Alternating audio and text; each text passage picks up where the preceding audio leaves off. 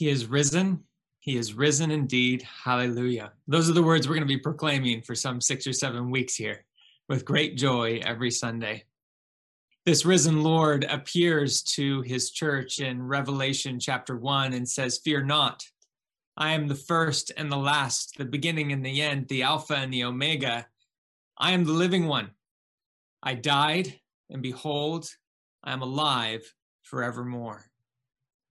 And this dynamic that we see Jesus proclaiming to his church in Revelation 1 is a similar dynamic that we see in our, our gospel reading this morning. It's that the reality of the resurrection and the reality of human fear are placed side by side in order to interact with one another. So, what I would like to talk about this morning is well, the reality of human fear that Jesus names fear not. And then the reality of the resurrection, the fact that he is alive and reigns forevermore. And then ask that question how does the reality of the resurrection speak good news to our very re- real and raw human fears? So, with that in mind, would you pray with me as we begin? Living Lord Jesus, may the words of my mouth in the meditations of our hearts be pleasing and acceptable in your sight, our rock and our redeemer. Amen. It's one of the remarkable features of the Gospel of Mark that it ends not on a triumphant note of courage or of hope or joy, but it ends with fear and the silence that fear so often induces. So look at verse 8 with me. And they went out and fled from the tomb, for trembling and astonishment had seized them. That's really strong language. It had seized them, overcome them. And they said nothing to anyone, for they were very afraid. And this is a theme that we see is not new to the Gospel of Mark. It's not new to the Jesus story. I mean, Mark chapter 4 is the classic example. Uh, Jesus is asleep in a boat with his disciples amidst the turmoil of a, a turbulent storm. The disciples are freaking out and they finally wake up their, their beloved rabbi and say, Jesus, aren't you going to do anything about what's going on? And Jesus, in, in a sort of calm and serene nature that comes with knowing that he is in control of all creation stands up and speaks peace to the wind and to the waves. And then he looks at his disciples and says, Oh, you have little faith. Why are you so afraid? We see this throughout the Gospel of Mark that the opposite of faith is not doubt, it's fear. And I find this really interesting, especially in the season that we're living in some may call it a pandemic of fear. it's not just a physical pandemic, but an emotional pandemic that many are experiencing. And just one of the signs of this is that in 2020, Americans bought three times as many guns in the year 2020 as they did in the year 2019. It's no longer just a fear of a common enemy. There's somehow amongst us a deep seated fear of one another. And this has raised a whole host of questions for us personally in our civic life together. Like, how do we combat fear personally and corporately and rebuild relationships of trust and communities of trust going into the future? And this is a question that has even reached the upper levels of kind of business executives as they're thinking about how to run their corporations. I read an article in the Forbes magazine just this last week that was entitled Building a Culture That Fuels Courage not fear. How do we do that? So, one of the questions that I think this passage uh, kind of causes us to, to ask of ourselves this morning is why do we encounter so much fear in our own hearts and in others and in the communities to which we belong? And no doubt all of us could tell personal stories of what this looked like in our life, all the way from being a child who's afraid of the dark uh, to being an adult who's afraid of failure, from the fear of being alone and unheard to the fear of being known and unloved. And although we often hope that new circumstances and seasons are going to relieve us of our deep seated fears, we, we know that fear has a funny way of adapting itself and maintaining its grip on us. So, for example, in this season, just a year ago, it was a fear of how long is this pandemic going to last? And now it's a fear of like, what's life going to look like on the other, other side of this pandemic? Maybe a year ago, it was fear of isolation and loneliness. And now it's fear of what is it going to look forward to? What is it going to look like to move forward in community and in, in certain relationships after so much water's passed under the bridge? Maybe at first it was a fear of being misunderstood. And now I think many people are just afraid of being hated. Someone once said that despair says your friends have failed you. Discouragement whispers, give up. Doubt mutters, it can't be done. But fear shouts to the human heart, don't try, don't risk it. Our passage tells us that, that those women were afraid on the first Easter Sunday morning. And one wonders why. Were they afraid of being dismissed because they were women in that culture? They knew of the human instinct to distrust truth if it comes from certain people. Were they afraid of what people would think? They knew that talking about an empty tomb would go against the grain. Were they afraid of being labeled and, and judged? Or were they just simply afraid of change again? I mean, think about how much had happened over the last number of years, meeting this Jesus, ministering with him, following him, hearing his words of the kingdom, and this building hope and excitement for what the world could become with Jesus here. All for it to come crashing down in the events of Holy Week and, and seeing him buried in the tomb could they take one more twist or turn that is unexpected in their lives that reminds them that once again they're not in control? Whatever the reason for their fear was that morning, this passage invites us, like them, to be honest about our own fears. And this passage places side by side with this deep, raw human emotion the concrete reality of the resurrection, the empty tomb. Our passage tells us that there is something or someone more powerful than fear at work in the world. And it focuses on this by drawing our attention to what the women saw that morning. And we see this throughout the gospel. The women saw the events as Jesus died. They saw where Jesus was laid in the tomb. They went on the first day of, of the week to see the tomb. They saw that the stone was rolled away. They saw the young man who was on the right side of the tomb. And then the angel invited them to see the empty space, space where Jesus' body once lay dead. And then the angel tells them to go to Galilee where they will soon see the risen Jesus. So while the gospel does not shy away from the very real and raw emotions of the of the women on that morning, our attention is drawn first and foremost to not what is felt, to but what is seen, or in this case, what is not seen. He has risen, we are told, verse 6. He is not here. The physical absence of Jesus' body is intended to be a sign of his living presence. And we're told that the three women were totally unprepared for this, this absence, let alone this living presence that they were to encounter soon the first few verses of our text kind of invite us to enter imaginatively into their experience, to imagine what it was like to experience the trauma of watching your child or, or your friend dehumanized before jeering crowds. And then just hoping for one last chance to show show his body some dignity, show his body the dignity it was so brutally denied on Good Friday. And so they go to buy spices and anoint his body in one last act of love.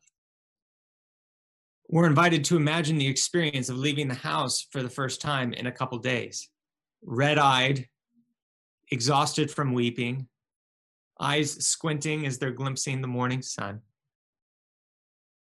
eyes preparing to see their lifeless friend for the last time. Eyes that see that the world has carried on as with business as usual while your world has come crashing down.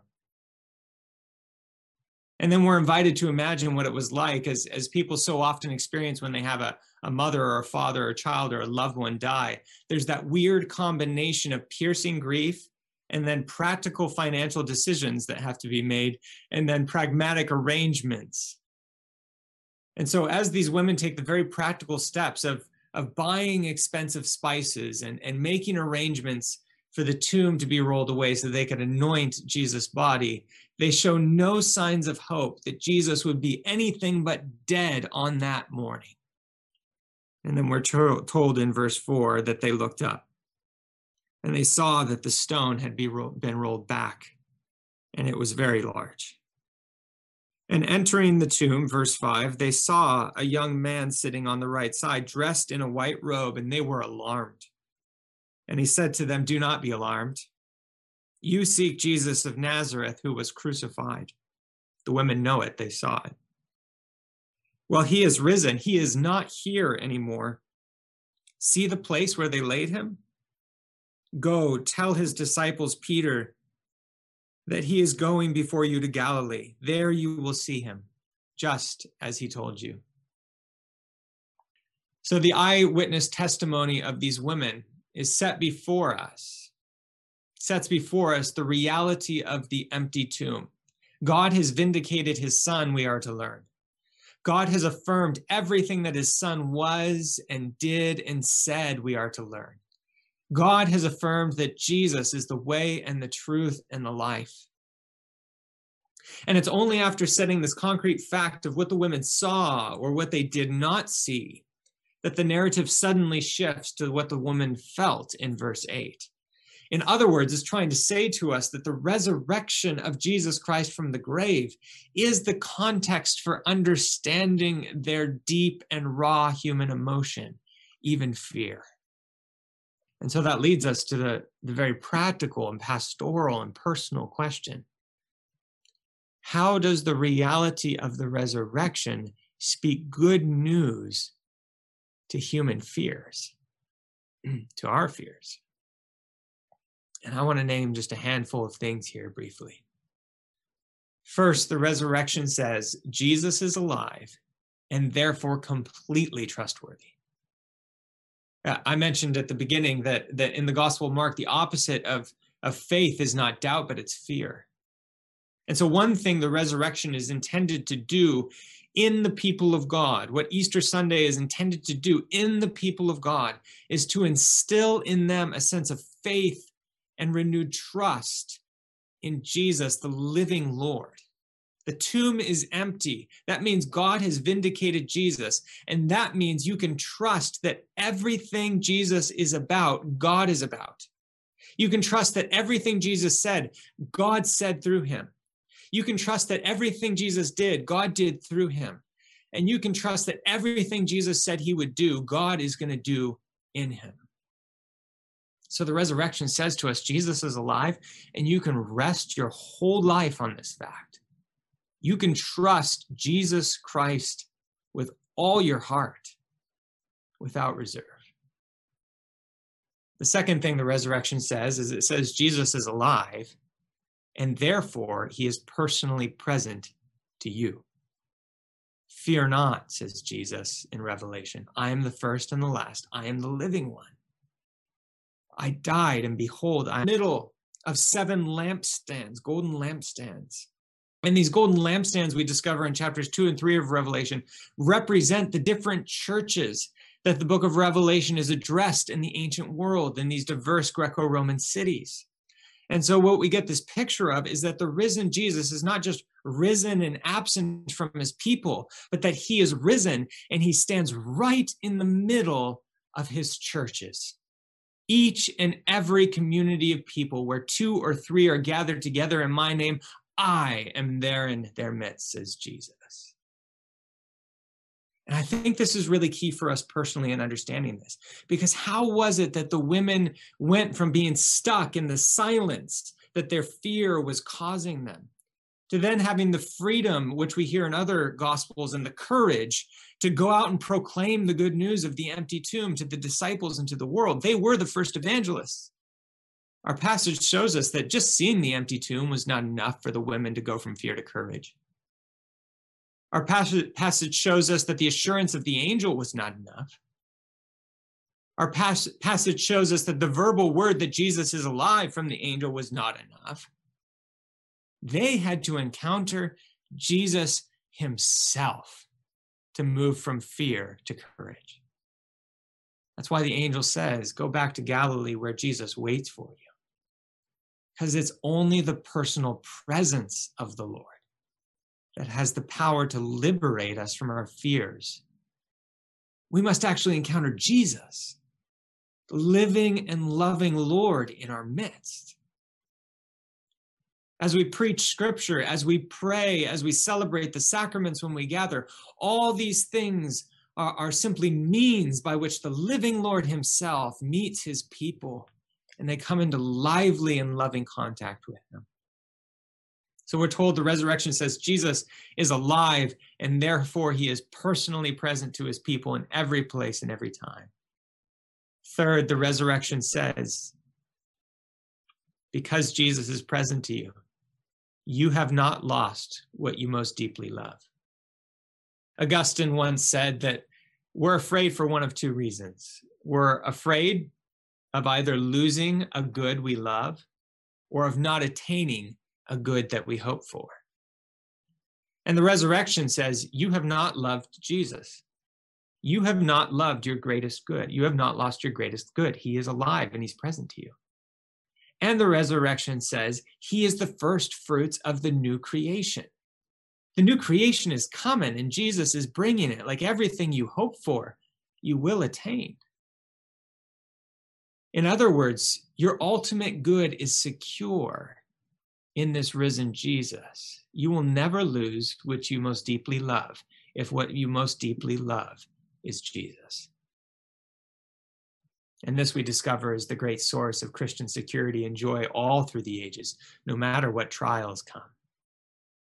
Number four, the resurrection says there is forgiveness for those who have betrayed Jesus. And my goodness, this is good news, friends. There is goodness for those who have betrayed Jesus. We see this in verse 7. The women are told to go tell the disciples and Peter that he is going before you to Galilee. Now, if you remember in the Gospel of Mark, Galilee is where Jesus' whole ministry was launched in the first place. Jesus came from Galilee to be baptized by John in, in, in the wilderness. Uh, Jesus went back to Galilee where he first proclaimed, Behold, the kingdom of God is at hand, repent and believe the gospel. It was at Galilee that, that Jesus, for along the Sea of Galilee, that Jesus called his first disciples. And it was in and around Galilee that Jesus first healed the lame and, and cast out demons and, and taught in parables. And so, by calling the disciples and Peter to go back to Galilee, it's as if Jesus is saying, Look, guys, I know you've had some failures lately, but let's go back to the beginning with one another and begin this discipleship thing again. Jesus speaks to those who abandoned him and denied him in his most desperate hour of need. And he says, Would you come back to Galilee and become my disciples again? And so we're told right here at the end that there's forgiveness and there's new possibilities for those who have even denied and betrayed Jesus. And finally, the resurrection says death has no reason to be proud. Death be not proud. And here I'll just end by reading some line John Chrysostom. John says, Let no one fear death anymore for the death of our Savior has set us free. Hell took a body and discovered it was God. It took earth and it encountered heaven. It took what it saw, and where is your sting? Oh, hell, where is your victory? Christ is risen, and you, O death, are annihilated. Christ is risen, and the evil ones are cast out. Christ is risen, and the angels are rejoicing. Christ is risen and life is liberated. Christ is risen and the tomb is emptied of its dead. For Christ, having risen from the dead, has become the first fruits of those who have fallen asleep. To him be the glory and the power and the dominion and the honor forever and ever. Amen.